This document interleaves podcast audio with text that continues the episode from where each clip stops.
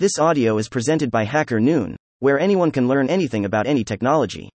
Neural Networks, LLMs, and GPTs Explained AI for Web Devs by Austin Gil. Welcome back to this series where we are learning how to integrate AI tooling into web applications. In the previous posts, we got our project set up and did some basic integration. 1. Intro and setup. 2. Your first AI prompt. 3. Streaming responses. 4. How does AI work? 5. Prompt engineering. 6. AI generated images. 7. Security and reliability. 8. Deploying. So far, we've built a very basic UI with a text area that takes whatever Theaser writes and sends it over HTTP to OpenAI's API.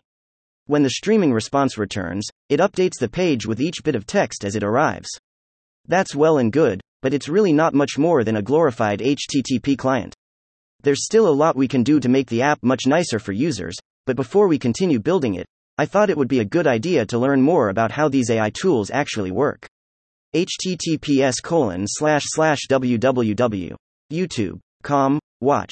V equals ox2 QRRCOGYG and embeddable equals true. What is AI? AI stands for artificial intelligence, and it's basically this idea that computers can think and reason and solve problems without having the mechanism for solving those problems hard coded in their software. Instead, they learn how to solve problems based on special training. AI is the focus of the field of study of machine learning, which uses different tools, techniques, and methods to train computers to think. One of these methodologies is the artificial neural network, or neural network, for short. What are artificial neural networks? Inspired by the biology of the human brain, a neural network consists of several nodes and their relationships. You can think of these as neurons and synapses in the human brain. Within the taxonomy of neural networks, there is a subset called the Large Language Model, LLM. What are large language models? A large language model is a type of neural network where all the nodes and connections are based on patterns like those found in languages and word associations. The large in large language model is a bit of an understatement because a lot of these LLMs are trained on data collected off of the open internet, which could be petabytes of text based information. As a result of training with this much information, these LLMs can end up with these things called parameters, in the order of billions or trillions. What are parameters? Parameters are what the LLM ultimately uses to decide what word to generate based on whatever input it's received. That an LLM could have billions of parameters is impressive when you consider that the English language has only about 500,000 distinct words.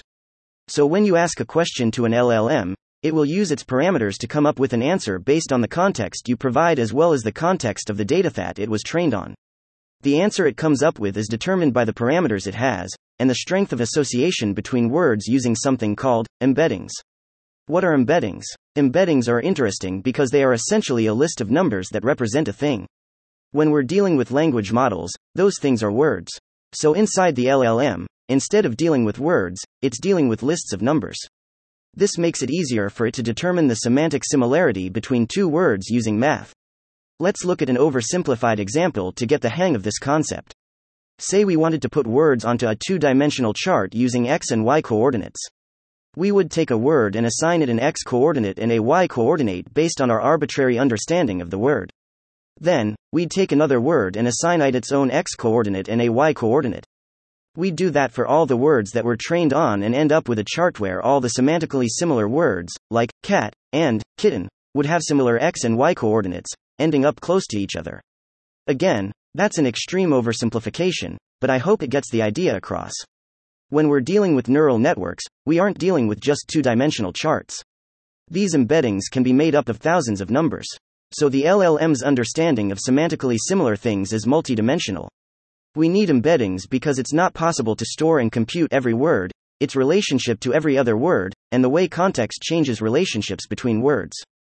By converting the words to groups of numbers, it's possible for computers to store them and determine their semantic similarity. Okay, that's about as deep as I want to go into the conceptual stuff. Let's bring it back to something more closely related to our application, and that's GPT. What is a GPT? GPT stands for Generative Pre trained Transformer. It's a subset of LLM that can understand language and generatively produce things like text or images, all focus on text.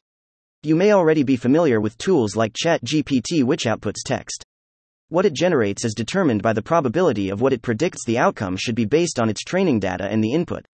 So when you give a GPT tool an input, it can process that information with ITS parameters and its embeddings and predict the next word and the next word and then the next word and keep going until it comes to what it thinks is the end of the thought. GPTs are non deterministic. Now, we have to talk about a very important point that I want to drive home. The output from these models is non deterministic. That means it's based on a probability curve for predicting what the next word should be. So, for the same input, you could get many completely different outputs. For example, if I provide an input like, I really love a good banana, a GPT model may respond with something like, bread, or pudding, or cream pie, because based on the data that has been trained on those are semantically similar terms commonly found with banana. But because the answer is based on probability, there is the chance that the GPT returns something like hammock. Cold sweat smile, cold sweat smile, cold sweat smile anyway. This is important to keep in mind, especially for building applications that rely on accuracy. LLMs have no concept of true and false, right and wrong, are facts and fiction. They are just producing what they think is the most likely output for whatever the input is based on the data that they've been trained on. So when a GPT returns some sort of response like, I love banana bread, it has no idea what the concept of banana bread even is.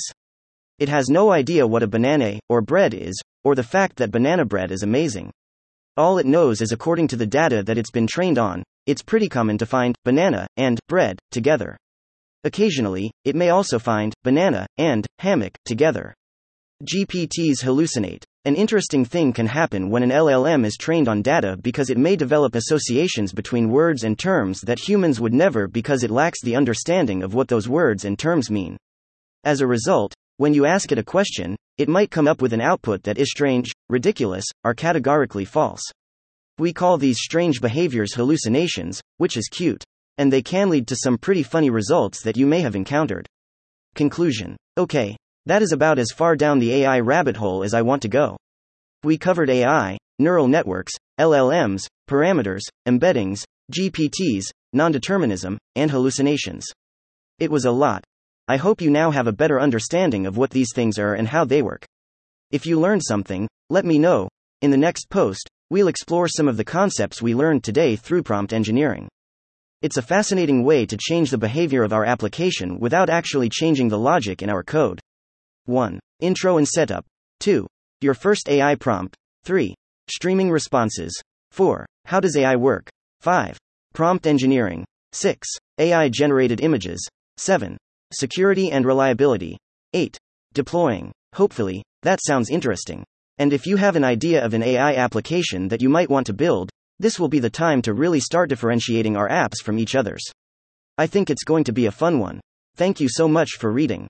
If you like this article and want to support me, the best ways to do so are to share it, sign up for my newsletter, and follow me on Twitter. Originally published on AustinGil.com. Thank you for listening to this HackerNoon story, read by Artificial Intelligence. Visit hackerNoon.com to read, write, learn, and publish.